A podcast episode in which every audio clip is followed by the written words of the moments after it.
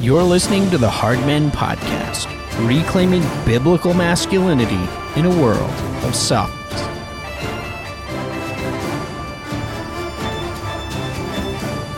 Well, welcome to this episode of the Hard Men Podcast. In this episode, I want to start a new series that I am calling Top Shelf. This series will feature reviews. It's going to feature in depth discussion by yours truly about the books that go on my top shelf. Now, these are the books that I read and often reread each year, and they provide much of the fuel for my life, my thought life, and how that shapes my work. So, like top shelf beverages, right? These are the premier written works I keep returning to for refreshment, for encouragement, and for continual instruction.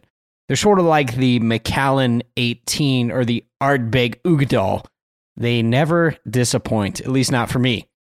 Likewise, these works represent the cornerstone books that have shaped and continue to shape my thinking and my life. If you want to be a great thinker, you want to have interesting thoughts, then you need to read great books.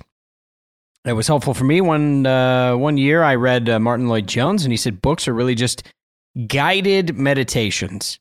Right? You're reading the thoughts of the author. And so that shapes your thinking, and you get to see the world hopefully in a new way. It makes you more productive, happier, joyful, and more faithful as a Christian. These are these are good things. So I hope to unpack more, um, starting with this show. Now, the topical nature of the books that I'll be covering is somewhat eclectic. I have to admit, that's sort of how I read, just all over the place, whatever's interesting. These works run the gamut from theological treatises to practical guides for establishing better habits on a daily basis. Right? Some of them are about making room in your life to do your best work. Some of them are about rest. Some of them are inspiring biographies. There's historical accounts of famous expeditions like Shackleton's Endurance. There is military history like Michael Walsh's book Last Stands. That's on the list. There's books on masculinity, forming a gang, and more. So, my goal with the Top Shelf series is to provide clear analysis and summary of the books that I've read. And I hope to do so in a manner that is informative and it is helpful for you.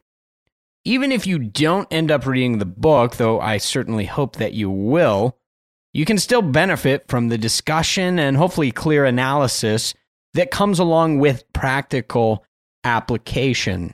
That's really something that I benefit from these books because they're practical. I can learn things, I can apply it to my life, I can become a more virtuous and better person. Because many of us have busy schedules, my hope is that this series is going to help you whittle down your reading list.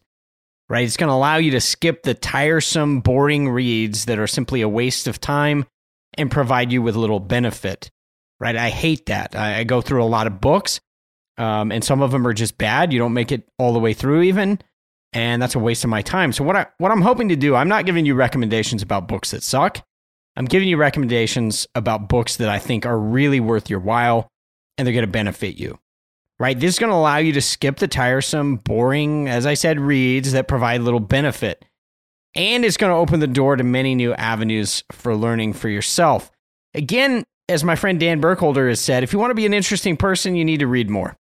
Right? If you want to be interesting, you want to be well rounded, you want to be virtuous, you have to read more.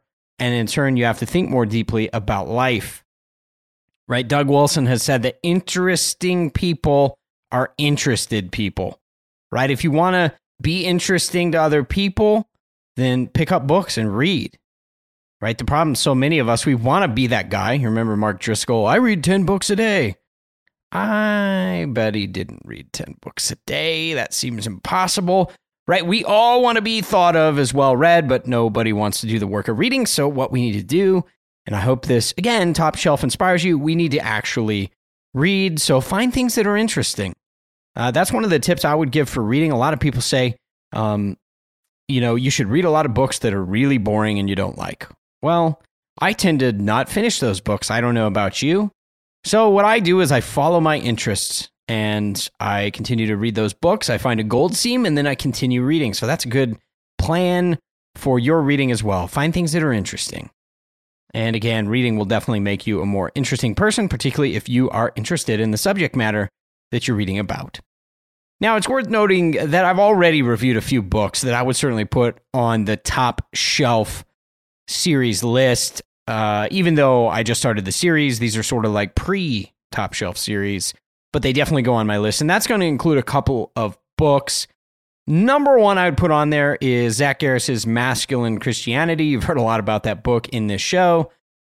You've heard about Rory Groves' book, Durable Trades. That's going to be on my top shelf list. You've heard about Matt Trewhella's book, The Doctrine of the Lesser Magistrates. That's going to go on my top shelf list. Upcoming, we should have an interview with Michael Foster about the new book, It's Good to Be a Man, coming out with Canon Press. We're going to talk to him more about that. We've talked to him a little bit about it in the past, but now we have some more details.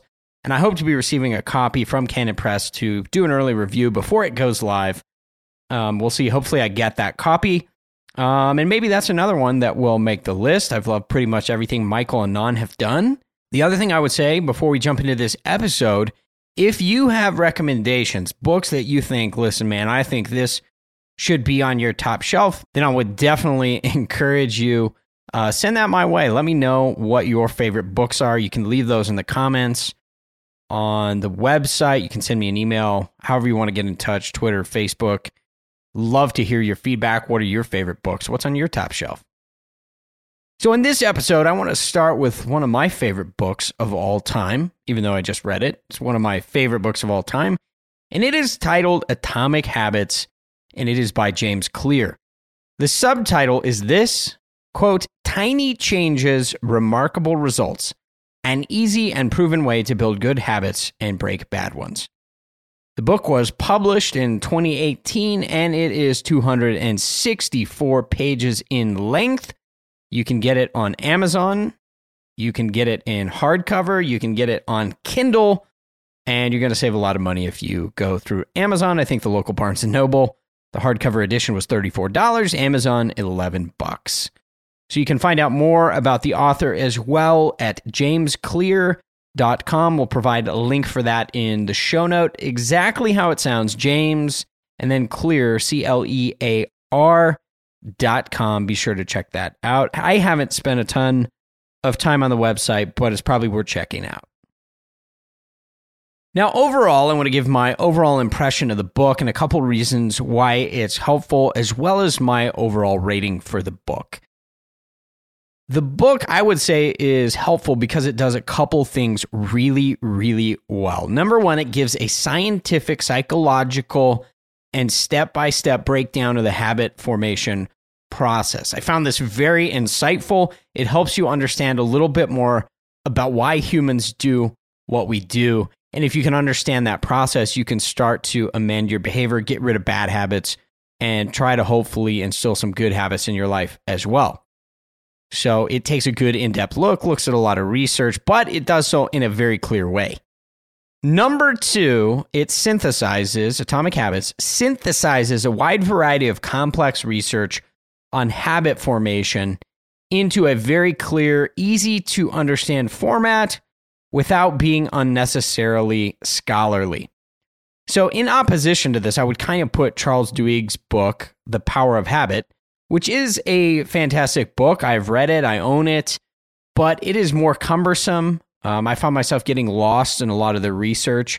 Um, on Tuesday, the researcher had a ham sandwich. Later that afternoon, he recognized habits were different in mice. I'm like, dude, I don't care. Just get to the point. We have limited time, and my interest is only peaked for so long. Again, James Clear will take a lot of the principles in Duhigg's book and he really synthesizes them and brings them home in a way that's really, really simple and easy to understand. James also has a lot of examples um, in each chapter, so you can identify with real world situations in which habits um, were shaped, changed, etc. But again, I think it's just more helpful and more James clear. Number three, I think it will encourage you. This book will encourage you to change your habits by giving you a simple, easy to implement blueprint that works with the grain of human nature rather than against it.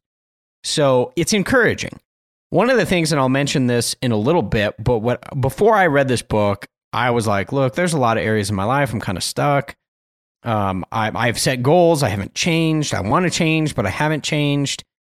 And I don't really want to read a book about habits because habits are hard to change. I like the discipline, blah, blah, blah, blah, blah. I read the book and I was like, man, I'm actually encouraged to get to work in my life.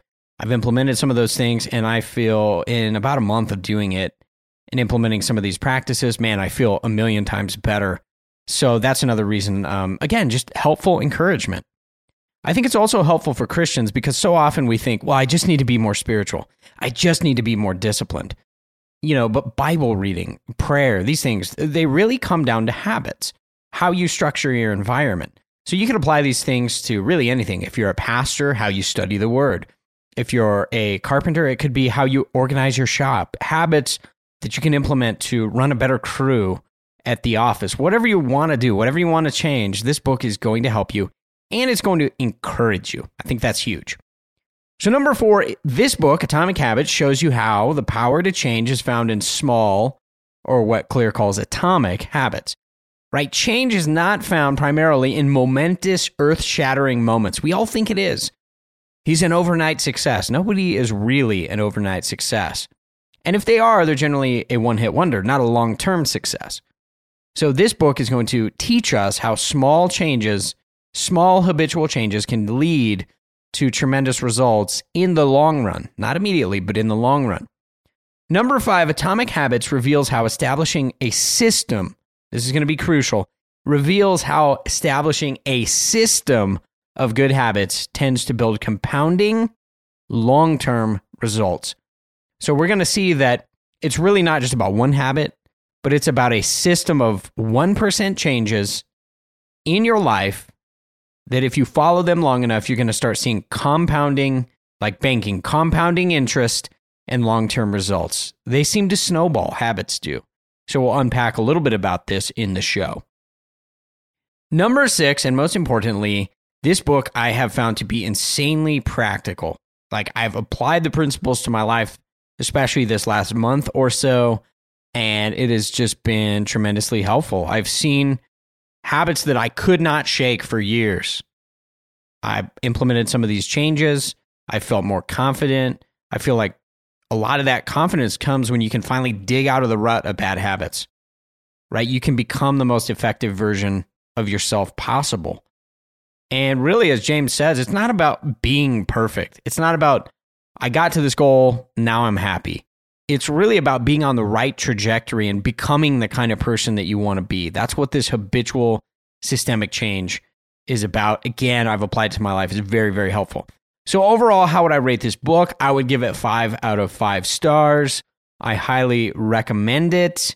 It's amazing. You should buy it. You should read it. You should implement it. Whether you're a homeschool mom and you're having issues with staying on top of your curriculum, whether your kids are too distracted in the home, whether you have problems with smartphone usage and you're just wasting too much time sifting through ESPN or Facebook or social media or Twitter, no matter what it is, this book is going to help you.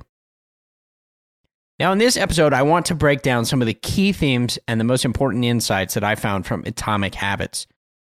The book is organized around four major sections. Number one, the fundamentals of Atomic Habits, so an introduction and then the fundamentals of Atomic Habits. Number two, and really these are four sections, so two, three, and four. You have the laws of habits. So he goes through each of the individual four laws of habits. Then he closes the book with advanced tactics, which is one section, and there is also an appendix. So we are going to begin today by discussing the fundamentals of atomic habits, and then we'll look a little bit at each of the four laws of habitual change and behavior change. So, the fundamentals of atomic habits. An all too common tendency is to think that successful living is about drastic changes in big center stage moments. And these then lead to monumental lives and world shaping contributions that we remember most throughout human history. Right? So we think that Steve Jobs, one night in his garage, he pounded like 16 packs of Mountain Dew he had a moment of inspiration, and boom, the Mac was created, and he became famous the next day, and everything took off, and everything was perfect. Right? We think that's how these great men in history got to be where they are. And it's simply not true. If we look at it, their lives are the result of thousands of small decisions, choices, and we'll see systems of habits that they've established in their own life. But because we tend to have this sort of think big mindset, we too easily get sucked into thinking that big change, big action is what we need in our lives. Right? This can lead to a never ending cycle of making outrageous goals on Monday, turning the afterburners of our passion on. We sprint out of the gates. And then by Tuesday, we are completely reverted back to our former lives filled with boredom and lackluster progress. Right? We're pounding Rocky Road ice cream because I tried for a whole day to lose weight, to reshape my body, to get leaner, to get fit, to be more productive at work. I failed. Day two, I quit. Right? You've all been there, I'm sure. We all have. We we watch a food documentary, right? Supersize me. We embark on a radical juice fast, kale only diet. Right? Then 3 days in over a cocktail of burnout and depression and Thousand Island dressing, which they call a special sauce. It's not special. Buy that crap at the grocery store. We then have surpassed Morgan Spurlock for the number of supersized meals eaten in a single day. And by Wednesday, we're actually fatter than we were before. Right? We storm out of the gates, we hit the blocks hard, we crash harder, and we make little progress in any meaningful direction. Trust me, I've been there. I'm sure you have as well. Often, what James Clear points out is we then attribute our poor strategy regarding habits as simply cruel fate, right? We have a bad strategy. We just think it's about sheer discipline and sheer willpower, right? Rex Kwon Do, you think somebody wants to take a roundhouse kick to the face and these bad boys? No. No, they don't. But listen, it's not about being Rex Kwon Do, guys. It's about making small changes, right? We feel stuck. We feel hopeless. We feel incapable of meaningful change, but there's a way out. Right? So, closely connected to this tendency to look for big moments of inspiration or radical transformation we also need to focus less on a macro view of the world and more about the micro view of our own lives, right? Because this is how the world would change anyway, like individual lives getting changed, right? Your life getting changed, right? You've probably all seen, or at least a lot of you have seen the Jordan Peterson video where this like leftist woman is like, Jordan, we need to change the world now and tomorrow, and we need global change. And he's like, Well, your own life is a disaster, lady. Why don't you go home and like organize it? Like, if you can't control yourself, if you can't rule yourself, why are you so arrogant to think you could change the world? And so I've talked about that in this show. Go home, get your household in order. That's exactly what James Clear's path is really about. Like, go get your habits in order. Like, you can't change the world, you can't change national politics, right? But what you can do is you can go get your household in order. Again, this book is phenomenal at taking principles, goals, things like that, and helping you how do I actually implement those in my life in a way that's going to be effective? Right? Again, our effort has to be on our habits, the small repeated actions that amount to big change over time. Right? As Solomon might say, I say to you right now, consider the ant. And people often think that change is about insane levels of self discipline, as I mentioned before, when in reality, it's about building a system and an environment that make good habits virtually automatic. And it makes bad habits exceedingly hard. It puts a lot of tension between us and bad habits. So, if you want to change, start with your own life and start by ordering your schedule. Start with meal planning. Start setting up daily liturgies and routines for your family, right? Create a flow inside your own home. Start tracking your activities, food, exercise, etc. Start tracking your spending levels. Focus on the process, love the process. If you do this, results will follow, right? That's going to be the beauty of what we unpack and what really James Clear talks about in the show. Think about somebody like Nick Saban, right? Think about, you know, Nick Saban, uh, Alabama football coach, roll tide. Had to throw that in there for my friend Brian, roll tide.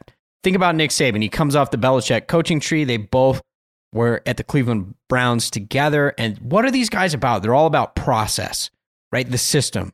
Know your role, fulfill your task, do your job, right? Do it a certain way, do it right every time. You get all these dudes on a football team doing the same thing at the same time together. Everybody's doing their job. What do you know? These guys win championships, right? That's just what they do, right? So it's going to be that sort of thing. Fall in love with the process, fall in love with the system. Results will follow. Bill Walsh was famous 49ers coach, a little football metaphor. I know some of you hate the NFL, and I do too, but I don't know. It used to be cool. And these metaphors are kind of cool. Bill Walsh, he said, listen, focus on your process, focus on the system, do everything right. The scoreboard will take care of itself. We could say the same thing work out, track your calories, track your exercise, pound hard, grind every day, eat good food, right? What's going to happen? You don't even need to look at the scale, right? The results are going to come. But the problem is, what do we do? We scale watch, right? We work out for five minutes, we look at the scale, haven't changed, I quit. Too hard, not doing it, right? So again, love the process, love the system. Be that kind of person that loves the system. Right? What I have found during this time of national shamdemic, right? Everybody wear a mask. I'm putting a foreign substance in your body. You don't know what it is, violation of human rights, etc. Right? What I have found is that it is incredibly cathartic with all these national global events going on. It is incredibly cathartic to just focus on what you can control, man. Right? This is, if you've ever heard of the AA curriculum, Alcoholics Anonymous, it's a very similar principle, right? The serenity prayer, like help me control what I can control. Focus on that. If things are out of my control, I should not focus on that. Right? We've had this Afghanistan debacle. And I was talking to a friend about it. And my friend shared a really powerful, important truth that amplifies this message. This is whether the text message that my friend sent said it said, I would put the news on a limited listen unless you can affect change. If you can't, move on. The only reason to watch would be to teach your sons and future generations about the history they are living. Right? My friend is absolutely right.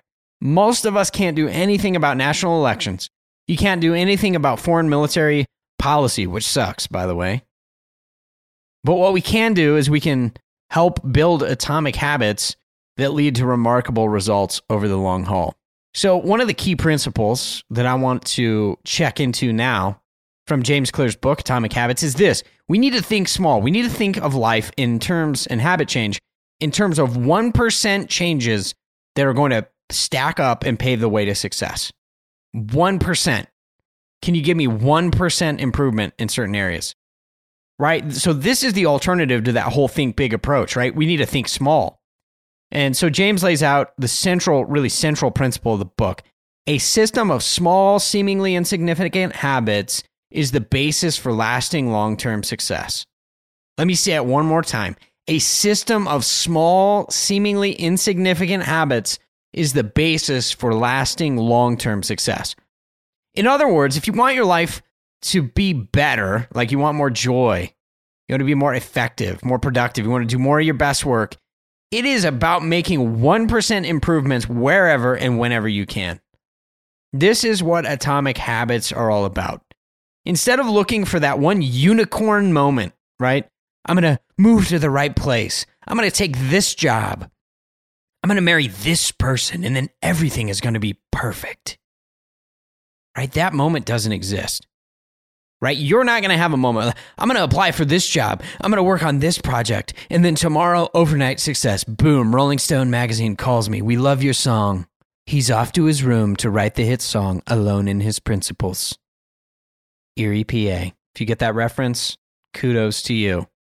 Right? What we're trying to do is we're trying to stack 1% changes together, small changes that seem by themselves insignificant until they start resounding with massive results right? Like the humorous Johnny Cash song, one of my favorite songs, by the way.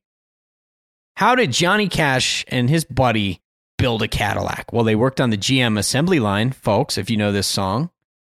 And they built their Cadillac from stolen parts, one piece at a time. Now, to illustrate this point, Clear tells the story of British cycling. In 2003, British cycling was, well, quite honestly, horrific. Manufacturers of bikes did not want to let the team use their bikes. Right? Not that they were donating the bikes. They didn't even want the team using their bikes. because they thought it would reflect poorly on the brand. Like, you're so horrible, you're going to make our, our bikes look bad. But what happened? They hired a new coach. This new coach took over and he implemented a strategy of making 1% improvements. Right? He did not change anything drastically by itself. He just had a long, long list of small changes that they were going to make as a team. So they hired a diet and exercise coach. They had surgeons come in, surgeons, to teach the team how to properly wash their hands. Right? That seems small. It seems insignificant. But the coach reasoned that if we could keep our team healthy and keep them from being sick, then they would be at top performance for longer periods of time. They hired sleep experts, right? They got the right pillows. They ordered bed sheets for the team that were the most comfortable and aided in sleep. They ordered different uniforms, more aerodynamic. They treated their tires so they would grip the road better. They adjusted PSI in the same tires. They changed their positions on the bikes based on anatomical research and filming the racers, right? None of these things by themselves would have made that big of a difference. Right? They took their racing trailer and they painted it white so that they could see dust. And if it got dirty, they could clean it to help them see the dirt and debris better. Dirt and debris that would affect brake pads and things like that. Small things, tiny molecules, even. But what happened well, as they started to address these things, not only did these small 1% changes start to add up to vastly different results, I think it also changed the mindset. When you're a kind of person that's like, we're going to focus on the details and we're going to do everything right. Well, that's sort of what the winning attitude is all about. Well, consider what the results were. Not immediate, but they were pretty quick when you look at it from a long term perspective. Just five years after the new t- coach took over, British cycling became a powerhouse. During a 10 year span from 2007 to 2017, they won 178 world championships. 178. And they won 66 Olympic or Paralympic gold medals. 66 gold medals. This is insane. They won five times. They'd never won before. They won five times at the Tour de France in that period and it is widely considered the winningest run in cycling history. So, what was the secret? Well, the secret was implementing 1% changes. As Clear asks, why do small improvements accumulate into such remarkable results? And how can you replicate this approach in your life?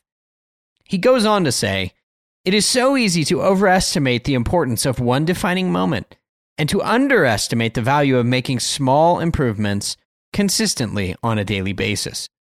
Too often, we convince ourselves that massive success requires massive action. Specifically, Clear shows how small habits have a way of compounding when they are practiced over time. They work like compound interest in a bank. The more you practice them for a longer duration, the more they yield more and more positive results. This is true for good habits and Unfortunately, it's also true for bad habits, right? They tend to snowball. As Clear points out later in the book, habits, both good and bad, tend to stack on each other and accumulate momentum. One Amazon purchase leads to a string of purchases. Waking up early and heading to the gym leads to other good choices that day. Save a mo- little money here, save a little money there, and before you know it, you become a thrifty person with money in your bank account. Ultimately, we need to realize that success is the product of daily habits. It is not once in a lifetime transformations. Delayed returns. One of the biggest problems with the way we think about habits is what Clear calls the plateau of latent potential. It, eh, bear with me, I'm going to unpack this. It's just a fancy way of saying that the habits that we implement on a daily basis have delayed returns. If you work out today and eat well, well, you're still overweight tomorrow. If you save money by packing your own lunch rather than eating out today, well, if you were broke before, you're still broke tomorrow. Because results take time to accumulate, we often downplay, dismiss, or completely miss the effect that poor habits can have in our life, right? They don't produce bad results right away. And on the other hand, we tend to drop habits that are good. We drop them too soon because we don't see results soon enough. Right? One of my favorite commercials of our all time. You got a black guy in a gym and he looks pretty overweight. He's got a old style 80s sweatsuit on. He gets on the treadmill. He like run walks for like 30 seconds. He gets off. He runs around the gym. He steps on the scale. It hasn't changed, so he quits and he leaves. Right? That's us. So, when we think about it, no single habit or choice seems to make much of a difference, particularly not immediately. What we need to recognize, according to Clear, is that our outcomes are a lagging measure of our habits. As he writes, in order to make a meaningful difference, habits need to persist long enough to break through this plateau. For example, if you're going to see change in your body weight or shape, it really takes at least a few months of consistent eating and exercise before you can visually detect any change in the mirror or on the scale. Most people will give up long before they would even come close to seeing results. Now, biblically speaking, this is really just the principle of reaping and sowing that is found throughout Proverbs and in passages like Galatians 6, verses 7 through 10. Uh, that passage reads this way Be not deceived, God is not mocked. For whatsoever a man soweth, that shall he also reap. For he that soweth to his flesh shall reap of the flesh corruption. But he that soweth to the Spirit shall of the Spirit reap life everlasting. And let us not grow weary in well doing, for in due season we shall reap if we faint not. As we have therefore opportunity, let us do good unto all men, especially unto them who are of the household of faith. End quote. So the whole concept here is of faithful small actions that you take repeatedly over time. Like the call is to stay faithful in doing good, and that in time you will receive a harvest of results. Now, what does it mean? It says, in due season we shall reap. Well, it means that you don't reap right away. The good things you sow today, you don't see a return today. It might be next year, it might be five years down the road. Right? But the key to living a happy, fruitful, blessed, wise life is to hearken to this principle that reaping will come years, maybe, after your sowing begins. It's long term. As Clear points out, this means we need a daily schedule. We need an environment that helps us, and we need to structure our life in a way that is a coherent system of well aimed habits. If you follow your system, results will inevitably follow. Stop focusing so much on the outcomes and focus on the inputs. If you want to be a writer, for example, structure your day around writing several hours a day in the morning when your creative powers are at their peak, right? This is the habit. If you do this every day at the end of six months, you'll have a few chapters completed, right? That's your result. In a year, perhaps a book will be completed. And maybe after a decade of implementing this system, you'll be producing a few decent books. And if you're really lucky, you'll have one really good one. Systems versus goals. The solution that Clear lays out to all of this, and I believe he nails it right on the head, is to focus on a system of habits rather than goals. Right? Despite the massive emphasis on goal oriented thinking today, having goals can actually be part of the problem for a lot of us. Why is that? Well, because by themselves, goals cause us to focus on results or outcomes rather than the actions we need to take to achieve them right? We say things like, I want to save for retirement. I want to lose weight. I want to write a book, or I want to start a small business. But by themselves, simply having goals is going to get us absolutely nowhere. What we need if we're going to be successful is to attach those goals to a system of habits that can turn those goals into reality. And James will show us how to do this. When they're doing their job, goals are important. They help us decide which kind of systems we need to implement. Goals are like destinations, while systems are like turn by turn directions. How many of you are like me? Like you've set out, you've had your goals, but you grow depressed about your life in general. You lack confidence because you never achieve any of these goals. I want to quit porn. I want to lose weight. I want to gain more muscle. I want to run a marathon. I want to save money. But you never really do it right? You have these goals, but you don't have systems. And so you never do it. And so you just feel depressed about your life. And that's what happens oftentimes when we are trained to focus merely on our goals. I want to lose weight. But what we don't do is focus on the process, right? The individual habits will actually lead to a leaner, more muscular version of yourself, Right? As I said before, we spend all of our energy scale watching, focusing on outcomes instead of tracking calories, planning meals, weighing our food, honing your weightlifting routines, etc. Focus on the system. Right? This is the main thing that Clear points to in this section. What we need to do is fall in love with our system, and this becomes a bulletproof way to ensure long-term change. Right? As Clear will say, quote, goals are about the results you want to achieve, systems are about the process that lead to those results. So if you want to see results, focus on your systems and on your processes. Now, Clear also gives a few other reasons why systems are better than goals. And a lot of this comes from Scott Adams, actually. Um, he had a pretty good book. I can't remember the title of it. Scott Adams was a creator of the comic strip Dilbert, and he wrote a lot about systems and goals. Why are systems better than goals? Well, number one, because how many people, if you focus on your system and you don't even have a goal, but you focus on the right system, you'll probably still meet that, you know, whatever your goal might have been, right? If if you're a runner and maybe your goal isn't to compete in the Boston Marathon, but every day you get better, you focus on your training, your nutrition, etc.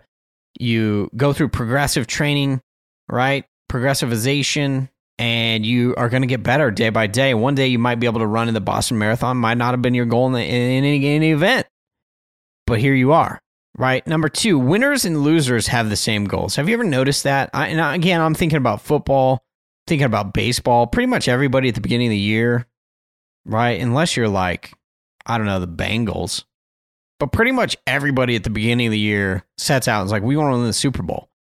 But is it the goals that set the winners and losers apart? Right? They have the same goal. So it doesn't seem that way. Number three, achieving goals is only a momentary change, right? I want to get to this weight on the scale. And so what do you do? You do a juice fast, you get down to the weight, you do some radical diet, you spend $500 a month on some radical diet to get you there. You're shredding muscle in the process, by the way. It's not actually all that healthy. You haven't changed your lifestyle. You get to your goal the moment you get there. Maybe you were losing weight for an event, a wedding, something special. You know, you do it, you get down to that weight, it's over, the goal's over, and now your change is probably gone. Right? You achieved your goal, it's over. But if that whole time you'd been establishing a system and you fell in love with the system, you're more likely to keep that system. Number four, again, number four, why are systems better than goals? Because goals can lead to discontent, right? Goals oriented thinking is like, when I get there, I can be happy. And it's always future oriented. On the other hand, when you're falling in love with your system, you can be happy today. Like, so I started, one of the habit changes I started w- was all this like food tracking, exercise. I, in the last, I don't know, 10 years, I probably gained about 20 pounds. Right. And, you know, I was like, uh, every, every week of like every year, I'm like, ah, I got to lose some weight, whatever. Somebody passed me an IPA. right. And I was just tired of that, you know? So I read this book and I was like, okay, I'm going to implement these changes, these systems. Um, and I started to do that. And I, you know, like I'm thinking like week one, like I didn't really lose any weight, but I was so much happier, right? Because I was in the right trajectory. I was happy with the system. Like I'm tracking it. And like five days in, like I've hit my goal every day. That feels good. You feel more confident. You did what you were supposed to do. You're focused on the process. Right. And that's before you've even had results. You can be happy. With goals, you're not happy until you achieve the goal. And the minute you've achieved the goal, it's like, well, that actually wasn't that cool. Right. So that can be the problem. And then the last problem, number five, with goals is that goal orientation generally leads to a yo yo effect, right? Again, we've kind of talked about this, but once the goal is completed, we bottom out. How many people do you know who are like fad dieters for life? I did the whole 30. Now I'm paleo. I lost 45 pounds. Then I gained 60. Then I lost 60. Then, you know, it's like back and forth. Like you can't even keep track. And we're that way often because we have this goal orientation. We haven't built a life around systems. With a system, again, you can be satisfied whenever you're following it. You enjoy the process. Likewise, you find confidence and pleasure in being on the right trajectory. That's huge here. You're on the right trajectory, not necessarily that you've arrived at any one point along the way. So, habits, James says, are like the atoms of our lives. Each one is fundamental and is a unit that contributes to your overall improvement. At first, these tiny routines seem insignificant, but soon they build on each other and fuel bigger wins that multiply to a degree that far outweighs the cost of the initial investment. They are both small and mighty. This is the meaning of the phrase atomic habits. It is a regular practice or routine that is not only small and easy to do, but also the source of incredible power, a component of the system of compound growth. End quote. So that's going to be really huge. Next thing I want to unpack that James goes through. So we just kind of did the fundamentals, but he also talks about habits and how they shape identity. Now, I think this is so important because I, would actually never thought about this before I had read the book. But James will say that there's really three layers of behavior change. Right? There's there's three layers. And what are those layers? Number 1, outcomes. Right? We change outcomes, habits to change outcomes. Number 2, processes. We've talked a little bit about that. But number 3, identity. And this is really where James camps out for a while and it's really really helpful. Right? People usually start where do we start? right? We start with our outcomes. What do you want to change? I want to lose weight. Like that's an outcome. Where do you want to change? I want to be wealthier. That's an outcome, right? You're focusing on habits that are specifically tied to outcomes. That's one layer. Again, what we really need to do is we kind of need to focus on the other two things, process and identity, if we want to experience lasting change.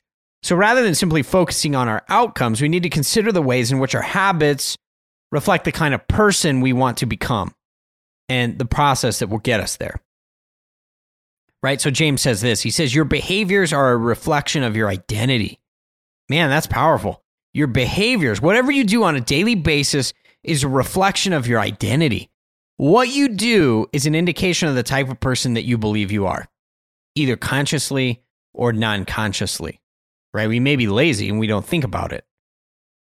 Right? I think of the proverb even a little child is known by what he does, not by what he says about himself, but by what he does. So, also, when you're thinking about actions you take in any given moment, this, this can really help you. You can ask yourself questions like, what would this kind of person do in this situation? What would a financially responsible person do in this situation, right? You want to get better with money? Think like a financially responsible person. And and you would know the answer to that. What would they think like? Because you know you're picking up books.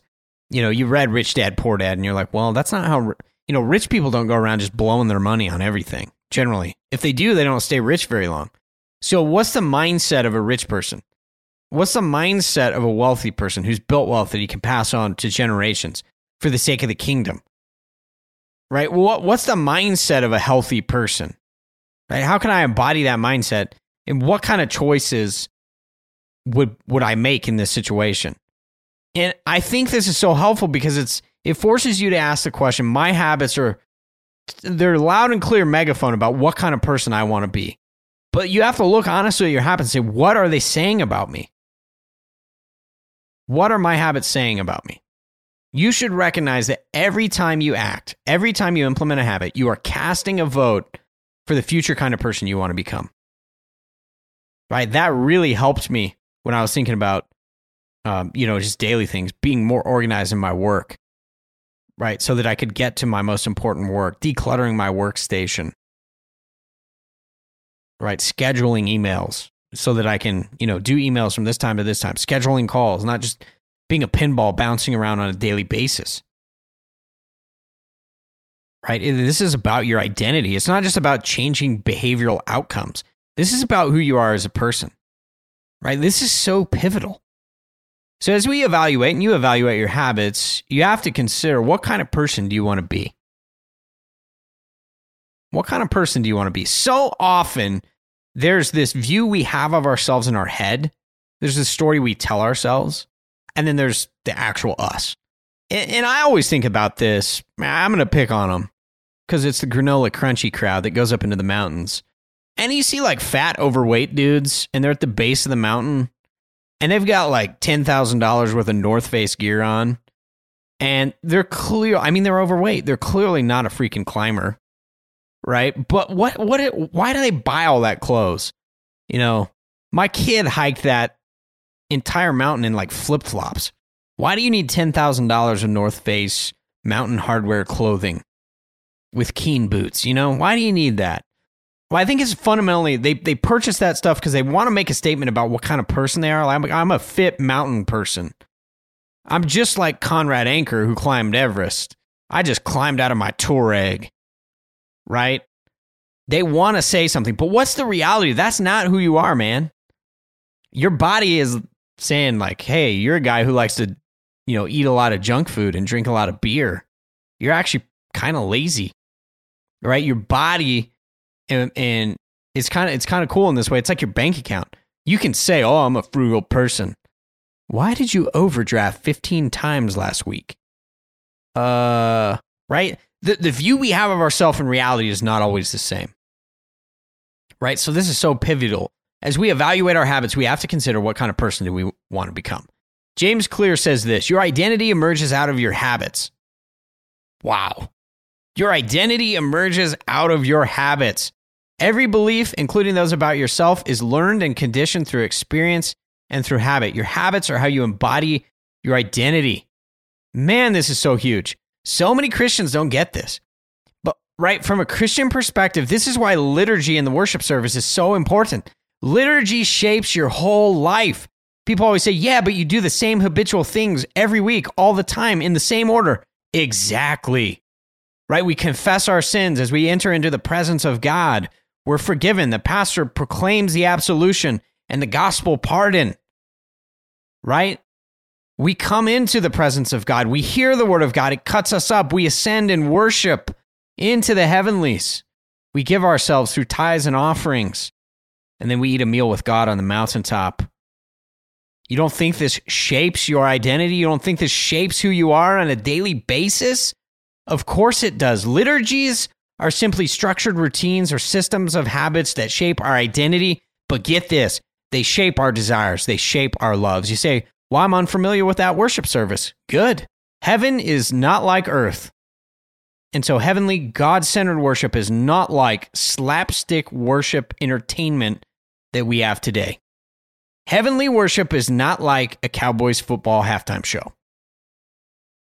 Right? Whatever you repeatedly do Hear me on this. Whatever you repeatedly do reveals who you are and it shapes who you are. If if your liturgy, your worship service is light and slapstick and emotionalistic, if it's centered around a TED talk, if it's an entertainment band performance, if it lacks biblical elements like confession, absolution, preaching of the word, communion, corporate singing, and prayer, well, then it is drastically going to shape what you love and who you are as a person. You're going to be a slapstick person.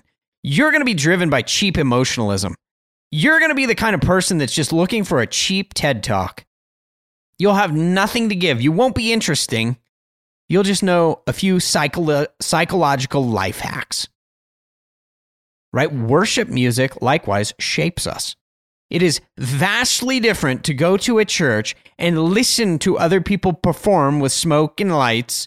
That is vastly different in the way that it shapes you than when a corporate body sings psalms together. Vastly different. So again, just think about what your worship service is like. And it's it's a loud cry about the kind of person that you want to become. Similarly, I would say this, if you want to change the kind of person you are, you have to change what you do on a daily basis. Right? Too many of us as Christians have an enormous gap between what we say about ourselves and what we actually do. Right? You like to think of yourself as this like holy spiritual person. And you're like, oh man, I'm just so deeply spiritual. So spiritual, in fact, that this weekend I binge watched all of Breaking Bad. I don't know what Roman says, but I know what Walt says right? The identity we claim with our mouths and the one we claim with our habits is quite shockingly different.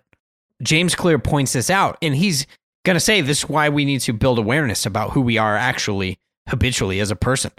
So, for example, you can say, I'm a devoted husband. But if you, man, if you commit adultery every other week, your actions prove that that claim is a lie. And let's hit a little closer to home. I love my wife. I'm devoted to my wife. I make Facebook posts on her birthday about why she's the best wife ever. And I look at porn six times a day. Man, your habits are lying about about you. They reveal you. You don't love your wife, you love yourself. You made a God of your own pleasure. Here's the deal if you want to be a faithful Christian, it's going to mean that you cultivate habits of prayer, right? Actually building into your schedule, environment, all that stuff, prayer, Bible intake, participation in the life of the church, structuring your week around the Lord's Day, a Sabbath rest.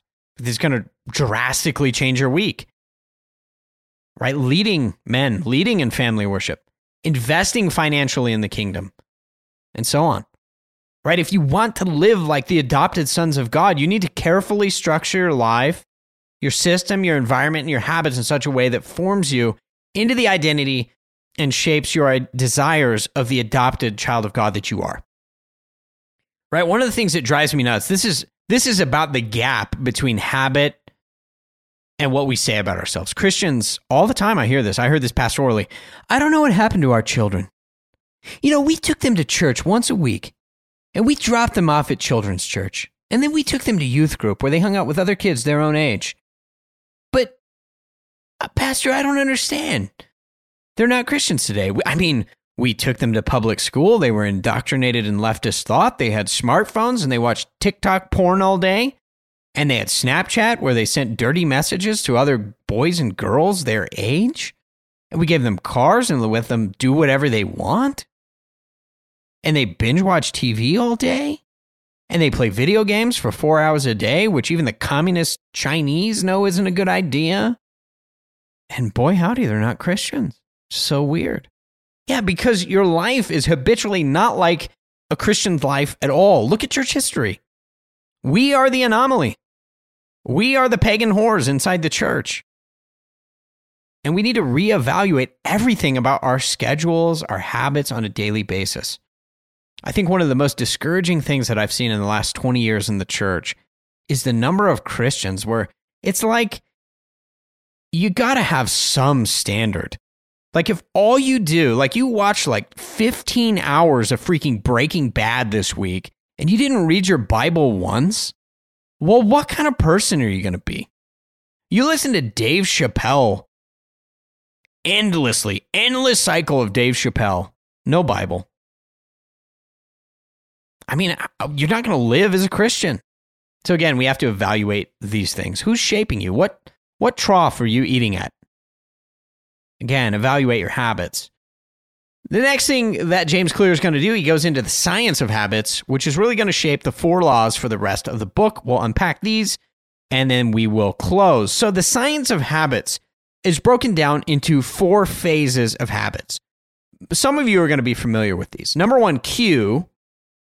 Number two, craving. Number three, response. And number four, reward. So, the point of understanding this process is, is really it's essential when it comes to deleting bad habits from our lives and cultivating the positive ones.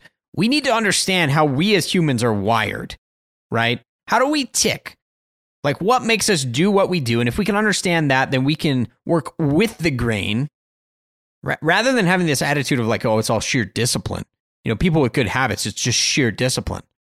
Well, in reality, we can learn, as I said, to work with the grain of human nature so that we can affect meaningful change in our habits. It's still hard, right? It still takes discipline, but we don't need to make it any harder than it already is. So, this four part cycle is the psychological breakdown for why we do what we do. So, let me give an example. Number one, we have a cue. So, you're in the kitchen and you're like, boom, visual cue. I see a plate of peanut butter cookies on the counter. And I didn't have a desire before, but as soon as I see that visual cue, there's a spark of desire and this is the craving. Like now i want those cookies. I'm thinking about what those cookies taste like. My stomach starts grumbling. Right? We don't even necessarily have to think about it. This is just what happens. So it's interesting without this visual cue or reminder you may not have ever even thought about peanut butter cookies at all but they're there. You saw them so you have a craving. So cue craving. And now what do we do? You have a response. You empty the plate. And then you're like well shoot. It's like if you give a mouse a muffin or a cookie, a moose a muffin, give a mouse a cookie, well, then he's going to want a glass of milk. I mean, if I just ate that plate of peanut butter cookies, now listen to me. I'm talking from personal experience here. I just ate that entire plate of peanut butter cookies. I got to wash that down. Give me like a half a gallon of whole milk. Don't drink skim milk, people. Skim milk is just a lie from the devil. that it's actually milk. It's just water. It's wicked. Whole milk. Raw milk, some of you will say. John Moody were here, he would say raw milk. The response, like the all these things tend to stack with each other, right? Cue, craving, response. Right? And you have this immediate feeling of pleasure, and that's going to be your reward. You're like, oh, peanut butter in my mouth, milk, mmm, amazing. It's not amazing in about an hour. Right? Each of the four laws of habit changes based on each of these parts of the habit loop. And hopefully you can see how they're connected. So, right, cue brings about the first law. If you want to keep a positive habit, make it obvious, right? Make your cues obvious. Then you'll do those things more likely. And if you don't want to do a habit, make it invisible, right? This is first law make it obvious or make it invisible. If you want to turn a positive behavior into a habit or something that you repeatedly do, then use what you know about visual cues and make it obvious. For example, like me, I wanted to take more daily vitamins. Well, they were always buried in the cabinet. Do you think I was going to take them very often? No. So, what did I do? I put them next to the bathroom sink where I see them every day, and it serves as a visual reminder to take them every day. What do you know? I created a visual cue, and so now I'm taking my vitamins and my essential fatty oils on a regular basis, right? If you want to work out regularly, another good idea might be to set your gym clothes by the front door and your keys each night before you go to bed so that when you go to the door, boom, there's my workout clothes. It reminds me that I need to work out today. Uh, another one that I implemented that I read about in the book I want to eat more fruit in my diet. I want to have positive snacks. So instead of having, man, my thing, you know what my thing was? My thing was we had like Hershey bars. I'll buy these Hershey bars and um, I just dip them in peanut butter. Man, it's the greatest thing on earth. Reese's peanut butter cups, stupid. Stupid. I mean, I love them, but this is way easier and it's way bigger and it'll make you way fatter. Sad. But here's the deal. I was like, okay, well, remove that. I'm not going to have the chocolate there. There's no peanut butter anymore there. So there's no visual cue. So honestly, I don't even think about it anymore. But what did I do? I set fruit on the counter. And I was like, you know what? If I'm hungry, I should eat some baby carrots or I should eat an apple. And it seems really simple, but man, it actually really worked. We also have bananas on the countertop. And so, you know, I don't know about you, but I've never like binged on bananas. I don't know why that is. And be like, oh man, I came home today and I ate 14 bananas. I don't know what got into me. I just had a craving. Now I ate like one banana and I'm like, man, that's good. Whatever, I'm done. I'm gonna go do something else. So anyway, that's a way that you can build that make it obvious or make it invisible in your life that's going to help um, with establishing good habits, getting rid of bad ones. So speaking of getting rid of bad habits, again, the, the principle here is make it invisible. If you don't have cookies on the table, or better yet, in the house, then you're soon going to forget that they exist. If you identify every food that causes you to go over your caloric goals, as I did with peanut butter and chocolate, and also liquor and beer, well, just remove it and then it's not visible. There won't be a cue and then you won't have a craving. So it becomes actually really, really simple. Uh, one of the other ones, um, you know, please hear me. I wasn't getting drunk, but um, I, just every night I'd have like an IPA or you know, I'd have a Coors latte. Uh, every night I just got in the habit where it's like I'll have like, you know, a drink or two of bourbon, whatever. Man, those calories add up. And I don't know if you know this, but it's actually a scientifically proven phenomenon. When you drink alcohol on an empty stomach, especially, it actually fuels your hunger. So here I was, you know, I'd have a beer, I'd have some, you know, glass of bourbon every night. Boom, I'm hungry. Man, I gotta have me some cheese nips if I'm hungry like this whole cycle, right? Habits build on each other. And so what I did is I was like, look, man, I, I got goals and I, I've implemented this system. It's very simple. I'm going to identify the things where I struggle and I fail. I'm going to get rid of them. And so I've just remove those things from my life, at least for the time being. Maybe they'll come back in a hidden closet somewhere for special occasions, whatever it is. Don't care, whatever it takes to get the job done, right? So Man, that's been huge. And I don't even think about it anymore because what would happen before is I would open the cabinet and there would be the liquor at the top and I'd be like, oh, yeah, I remember my habit. Right? So again, make it invisible. Remove the visible cue and then there won't be a craving. Uh, one of the things that I'm most addicted to of all time Uh, it's a little bit like heroin. It's called my smartphone. Yeah. My smartphone is the devil. And I started to realize this. I, lately, I've started to read about the negative effects of just constant stimulation from smartphones, how they rewire your brain with dopamine, all that. I'm like, man, I got to get free of this smartphone. This thing is like, it's like my slave overlord. It's just filled with crap. Tell me about how bad the world is and emails. It's my electronic leash for work, all this stuff. So here's the deal if you get distracted by your smartphone, as I do, well, when you go into work, set aside times, like put it in a separate location where you cannot see it. You'll soon forget about it. So when I go to do my writing, I just give my phone to my wife. I set it on the counter, whatever, go in the other room. I forget it even exists.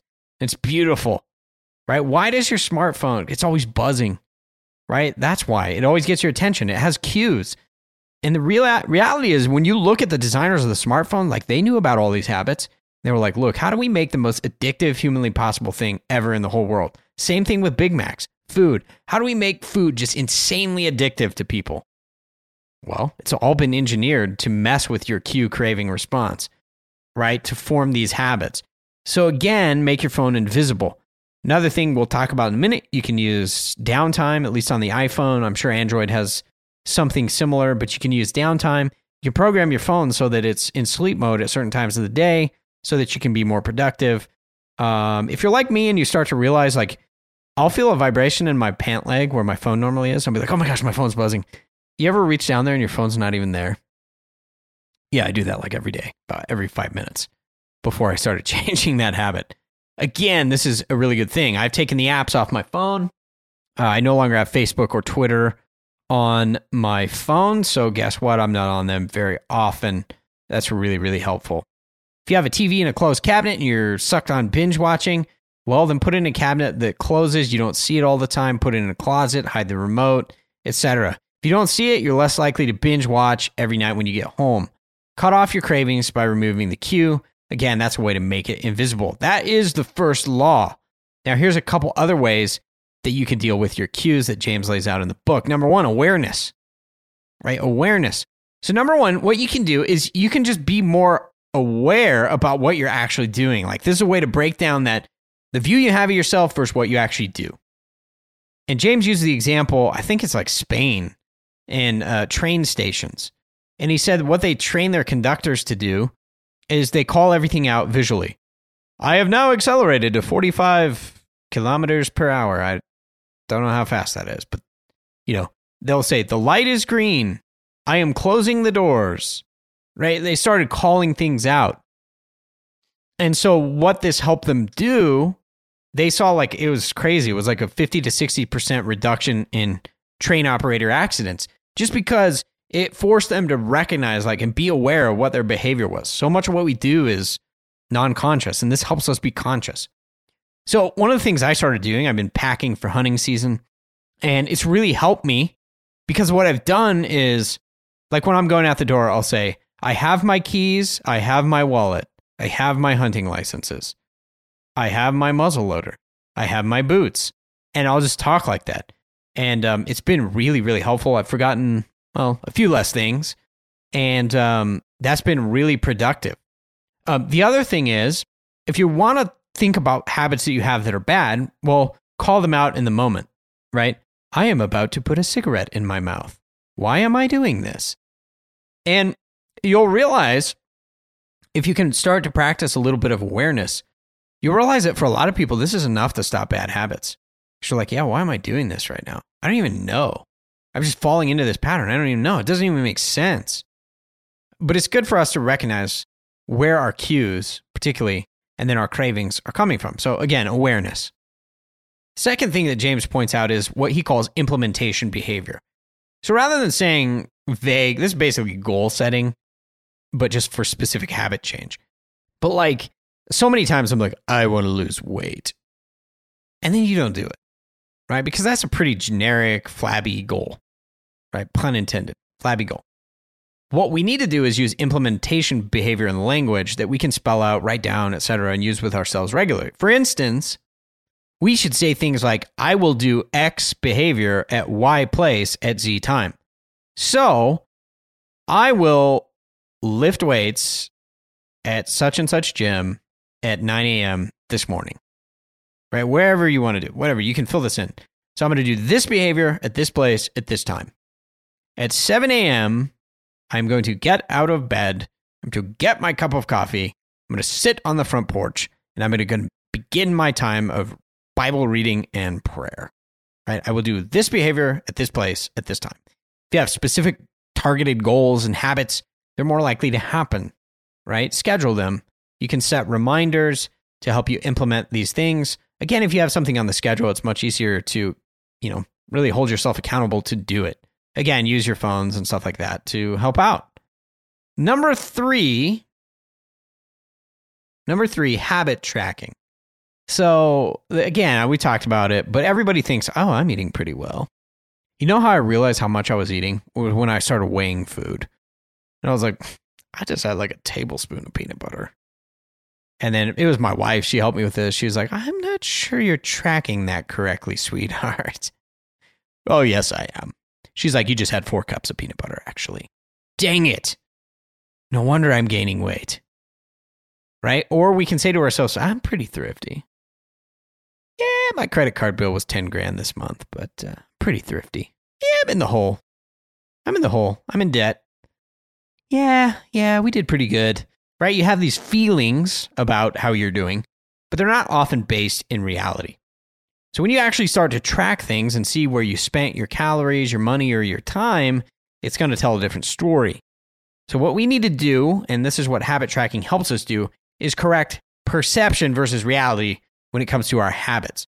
So, for example, a few tools that I have used or still use. Number one, Mint. Um, I like Mint. Some people use you need a budget, either one, uh, depending on your taste, whatever you like, can be really, really helpful. So, it helps you track your money on a continual, ongoing basis. You can use for fitness. I use my Fitness Pal. Again, you can track your calories. You can track your macros, right? Protein, fat, and carbohydrates. You can track your weight over time. You can do all sorts of things with that free app. It's really awesome. It's probably the Chinese trying to figure out how fat Americans are, I guess, but whatever. Use that to your advantage, America. Right? So use these tools. There's a lot of tools. Man, I remember back in the day, we didn't have smartphones. You know what we had to do? We had to like add up calories in paper. Paper. Like calligraphy on papyrus or something. I don't know what was going on. Kids, you got apps today, man. It's so easy. So use them to your advantage. Next thing is design your environment. So this has been huge for me. Again, removing clutter from your workspace, removing all the crap food from your kitchen. If your environment is tailored for you to succeed, then you will succeed. Right? If you got one of those smart houses, you know, set your lights to go off at a certain time. Get in bed. Uh, James tells a story of a guy who I don't know, there's a device you can buy to hook up to your router where at like 9 p.m. it turns off. You ain't streaming nothing. You're going to bed. I guess you could play solitaire in your room with your cards with the lights off. It's probably not good for you. Right? So, again, just setting up your environment so that you succeed. If you're an alcoholic, you wouldn't have like seven fifths of whiskey on the counter every night because you would see it and you'd be tempted. So, you remove it, you throw it away. Very simple. Again, there's a lot of details in his book about how you can tailor your environment. One thing he does bring up under tailoring your environment is one space, one task. Right? This has been really helpful for me. When you go into your office, this is this is me. When I go into my home office, that is your workstation. When you are there, you are working. That is what you do. You are not checking Twitter. You are not checking Facebook. You are not browsing ESPN to see how horrible your Rockies are. They're bad, man. They're really bad. They're not as bad as like the Diamondbacks but they're bad. It's not good. It's not pretty. Right. But when you're at your desk, that's not what you do. When I'm on my front porch, at least in the summer, that's where I read my Bible and pray. I'm not checking Twitter. I don't do that there. That's not in that location. Leave your phone inside, bring your Bible, bring your coffee, read, pray, etc. Boom, one space, one task. When you're in your bed, that's not where you check Twitter. It's where you make love to your wife. That's where you sleep. Right? One space, two tasks. Okay, I broke the rule, but still, one space, one task. Right? The problem is what we do is we're on our couch and we're checking our phone. We're in bed and we're checking our phone. right? And it just becomes where our life is overwhelmed by distraction at every turn. Dopamine rush. It's killing us, America. So don't do that. One space, one task, right? Remove the cues for your bad habits. And again, put things front and center that cue the good behavior. Uh, one thing uh, I've done just by way of example, I put water bottles around the house. Um, I set, I have one main water bottle, uh, 30 ounces, 32 ounces. I set it by the sink and I fill it up every evening and I set it by my coffee so that when I wake up, uh, it's ice cold. Best thing in the morning, wake up, pound some ice cold water.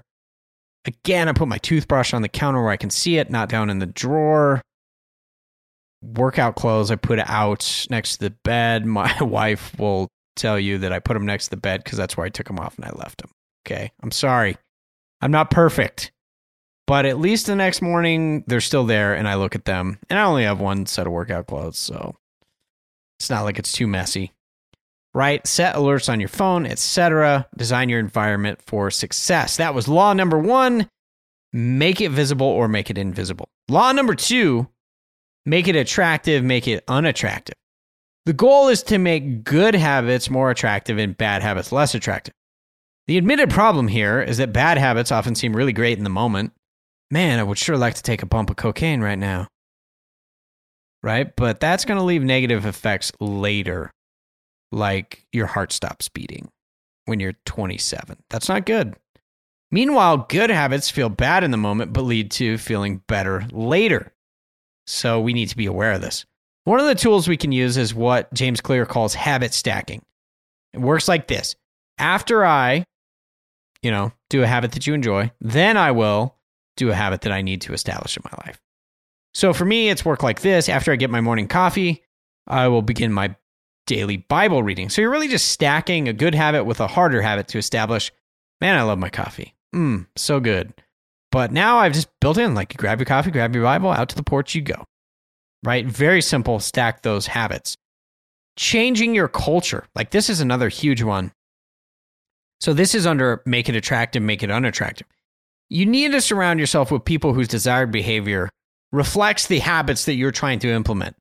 Likewise, you need to avoid people whose habits are the ones you're trying to delete from your life. Right? So, part of the problem, and James is, I mean, again, this is biblical wisdom. Paul says this bad company corrupts good character. Part of the problem is we're like, man, you know, I want to not overeat and I want to not drink so much, but I hang out with all these people and that's all they ever do. Well, that's going to be bad. James even points this out. He said, We fail to realize how our habits come predominantly in many cases by imitation of those around us. You just use the word imitation? Like, have you been reading your Bible, bro? Right? How many times imitation? Like, imitate your leaders, the imitation of Christ, right? We are creatures of imitation. Jesus tells us this, right? That's what discipleship is all about. So we need to be really smart about our culture. Again, if all your friends are constantly going out to eat well, that's going to affect your life. Hey, man, do you want to go out to eat? No, dude. I have a budget. You need a budget. I have one. So I'm not going out to eat five times a week. That's a good way to be in the poorhouse. We're going to go home and we're going to make some food that we bought with coupons or whatever. We stayed in our budget and we're going to do that because that's a smart thing to do. So, again, just being conscientious of your culture. The other thing I would say about this is you need to find a culture where like whatever habits you're trying to establish, that's part of that culture. Right? You're like, man, I want to be a Christian who is growing in godliness. I want to be a Christian who uh, just loves worship, loves his family, is leading well. We need to find a church where the culture is that way. Like it's a big important priority to lead well, to lead in family worship, etc. And then that's going to be so much easier for you to implement. You don't want your culture working against you on a continual basis.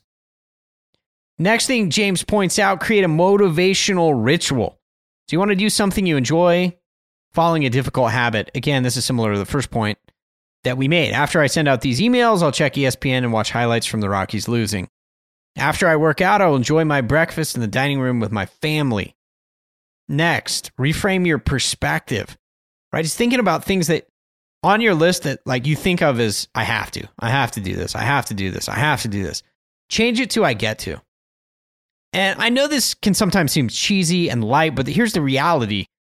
You know, uh, he tells a story of a guy in a wheelchair, and and somebody had said to him like, "Oh man, I'm sorry that you have to be in that wheelchair," and he's like, "Have to." He's like, "If I didn't have this wheelchair, I'd be stuck at home doing nothing. This wheelchair is my blessing, man." So uh, reframing the way that we look at things, practicing gratitude. Um, I've often thought this with different jobs that I've worked in the past, like, wow, I got a lot of menial tasks, but just thinking like some people don't have any tasks. And so I get to do these things today. God is going to use them to shape whatever kind of person he wants me to become. So change your perspective. Okay, so that was the second law make it attractive or make it unattractive. Third law make it easy or make it difficult. So if you want to establish a good habit, what you need to do is reduce the friction that it takes to complete that habit. If it's really hard to do something, you're not going to repeat that behavior. So one of the things that I did is I established a home gym in my house. This is actually pre-COVID, so it worked out pretty cool.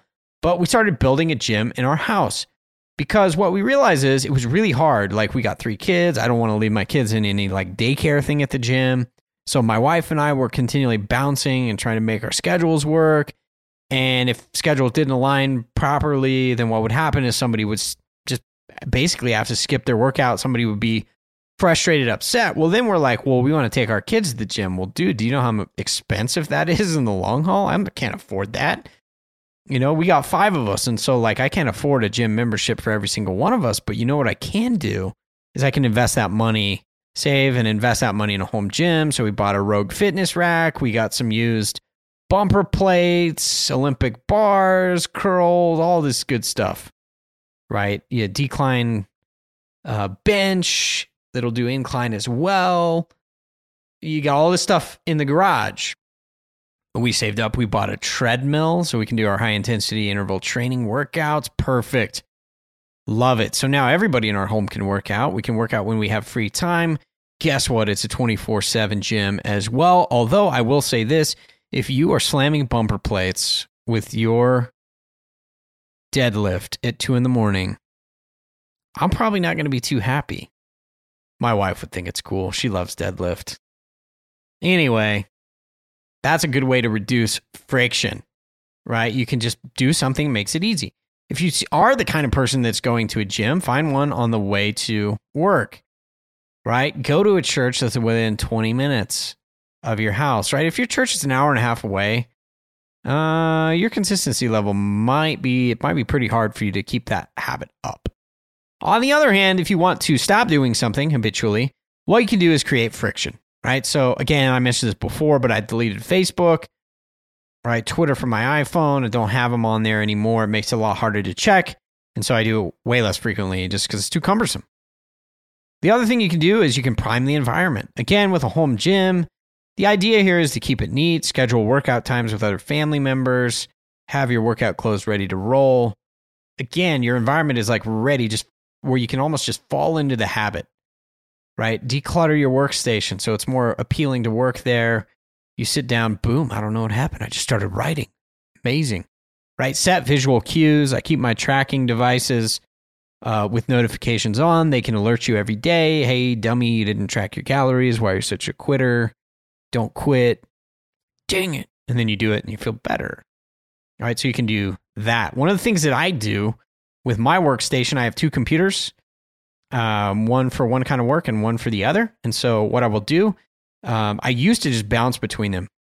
Heinous habit. Like I'm bouncing between two, well, four screens actually four screens and like all these open tabs and browsers and messages and boom, boom, boom. I like, I do this all day long. I was like, I can't do this. So what I implemented a rule of one screen at a time. And oh my gosh. If I if I'm on one computer, the other one has to be on sleep mode. So much better, so much less distracted. I can focus on my work and do it a lot better. What else can you do? You can master the decisive moment. You can figure out which moments are decisive in Keystone. Right? This is really important. For me, and you'll know in your own life, but for me, it's waking up early. If I get up at like five or six, generally between five and six, it just sets the whole day on the right pace. I get up early, nobody's awake, so I grab my coffee. I go out, I read my Bible, I pray. And then what I'll do is I'll automatically jump into like a 90 minute block of really intense creative work, usually writing, could be podcasting, right? This just sets the motion of the day in the right direction from the very beginning, right? The other one uh, physically that helps me is just meal planning and tracking caloric intake. If you plan your meals, the likelihood that you're going to have crap in your house is, goes way, way down. Likelihood that you're going to just be in a hurry and, you know, you're just going to eat some jar of peanut butter or whatever, it goes way, way down. Have your meals prepped and planned. I owe that all to my wife. She preps and plans all my meals. I've got my lunches in containers. They're ready to rock. Throw it in the microwave. Boom. Eat your lunch. You didn't even have to think about it. This gets the last point on the third law automate your habits, right? Make technology work for you. Make your food prep work for you. Walk to the fridge. What am I going to eat for lunch? Boom. There's my lunch right there. Throw it, throw it in the microwave. Heat that up. Eat your lunch. Pound your water. Go back to work. Love it. Beautiful. It's been automated.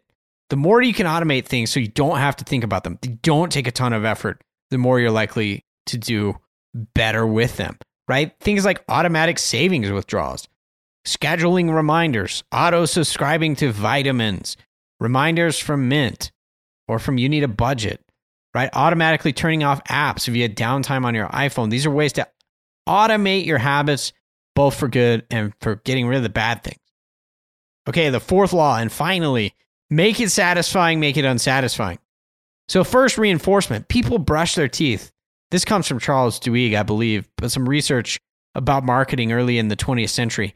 People brush their teeth not because it's healthy, but because it feels good. They have a minty mouth. This was something that market researchers found when they were, again, marketing toothpaste. They found that toothpaste, before it had a minty flavor, nobody cared. Nobody brushed their teeth all that much. And nobody really cared about the health benefits. But as soon as they added a crisp, minty flavor to toothpaste, people wanted to do it. It was this simple, satisfying feeling of a minty fresh mouth. The same thing was said about Febreze. You know, Febreze works exceptionally well, but nobody cared. Originally, Febreze was a colossal failure. They would tell people in advertisements, you can make your house smell better. People did not care. Then they started advertising like a lady cleans her house and she sprays Febreze, and it's like, ooh, that enjoyable finishing touch of a job well done. And so it really became identified with after I clean a room, I spray Febreze, and that's my like, that's my reward. It smells good. People started buying Febreze, it flew off the shelves. The point is to make it enjoyable. Attach your habits to something that is rewarding. So, again, what I'll do before I sit down to write, I get a fresh cup of coffee. Mmm, sitting down with a fresh cup. Isn't that amazing? When I finish, I get a warm, yummy, on Dave's Killer Bread egg sandwich with creamy cheese. I love that. I look forward to it every single day. It's amazing, right? You just, again, attaching something satisfying to your habits. Again, you can make saving fun. You, every benchmark you get to, for instance, you can buy a desired product or service for me, right, I might, I don't know, let's say I want to save $10,000. So what I'm going to do is I'm going to save $10,000. Every time I make a saving, I skip a Starbucks coffee if I drink Starbucks, which I don't. Black Rifle Coffee people. But I'm going to skip buying something. And what I'm going to do is I'm going to transfer a percentage of that immediately into an account on Mint. I'm going to transfer $5 to my Gucci Glock fund. Sorry, 1911 people. I want my gun to keep working. I'm kidding. I own both. Calm down. But soon it's going to become pleasurable simply to play this game with yourself, right? You begin to associate something pleasurable, i.e., my Gucci Glock, with something previously not that desirable, i.e., saving money. But now you have a positive, satisfying experience. Again, you can use this with the habit tracker. Um, I do this all the time with Fitness Pal. Um, I track it, and then I have a calendar where I just X out that day. And I don't know why, dude, but it feels good to X out the day and to look at a month and be like, dude, I made some progress. It's pretty awesome. Next rule that uh, for make it satisfying or unsatisfying, James says, really good one to implement, and I have implemented never miss twice. Never miss twice. I'm the kind of person I never miss twice. So find joy in unbroken records. Um, that can be incredibly satisfying. Again, tracking your habits, if you miss once, no big deal. Don't beat yourself up. I missed the gym. I was tired. Um, you know, whatever happened, don't make it a big deal. Just don't miss twice. Right? If you miss twice, it's like, ooh, I might be actually be slipping. be the kind of person that never misses two days in a row. And then finally, accountability. This is the last point we'll make. Making failure painful and success pleasurable means that we often need accountability. One of the things that I did when I started this kind of new phase of taking care of my body a little bit better was uh, my 14 year old son, who's an absolute beast in the gym, by the way. Uh, I took him with me and I was like, hey, we're going to work out together every day at this time. Boom, do it. And originally, man, it's kind of funny because I was, I was pretty, I guess, prideful about it. But I was like, yeah, he needs this. And you know how many days I was like sitting in my office and my son's standing in the doorway and I was like, hey, what's up? He's like, well, you said it too that we work out. And I was like, oh, yeah, I'll be there in a minute. And he goes, yeah, I know, but you, you know, you said two and I know you're a man of your word. And I'm like, oh, crap. I'm going to have to show up. I'm going to have to commit because I have somebody depending on me and it's my son. And when he grows up, he's going to imitate. And, you know, he is imitating now, but he's, you know, the results are going to be seen when he grows up. Man, I, I need to be the kind of person that keeps my word. So, again, accountability. Uh, it's very simple, uh, but it works very well. Again, as we're working out, I see him watching me and it's like, ooh, I should probably not just half ass this next rep. I should probably not skip the workout. I should probably not cut corners, right? Because my son is watching me. Again, good accountability. And it helps him too, I'm sure. So here's my conclusion, concluding thoughts regarding atomic habits. As I said earlier, I was a bit overwhelmed by the negative trajectory of certain areas of my life before I started the book. There was some weight loss failure, just efforts to lose weight. Eh, yeah, total failures, I guess. Not really. There was some disorganized schedules, some burnout, all sorts of things in my work schedule that were just out of whack. And I was like, I don't really want to read a book about habits. That's going to make me feel guilty and ashamed, and I don't really want to hear about how I need to suck it up. But I read the book anyway, and you know what? I was really encouraged. And I read the book, by the way.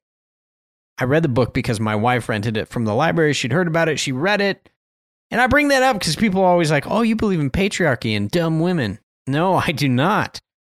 My wife is super, super smart, and many of my best ideas come from her, and I just steal them because she's a great helpmeet. And I love it. And women should be smart, and you should read. Be smart.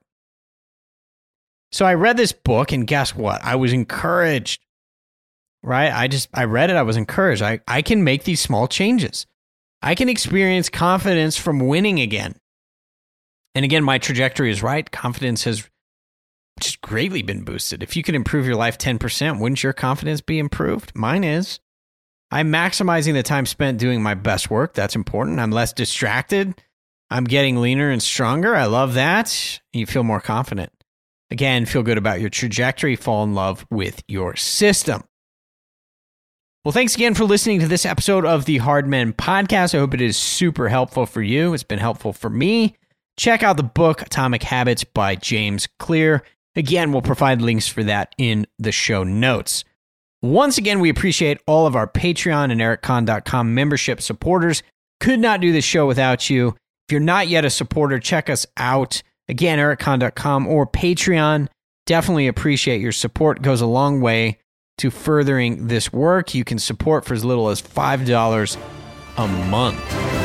Until next time, men, stay frosty, fight the good fight, act like men.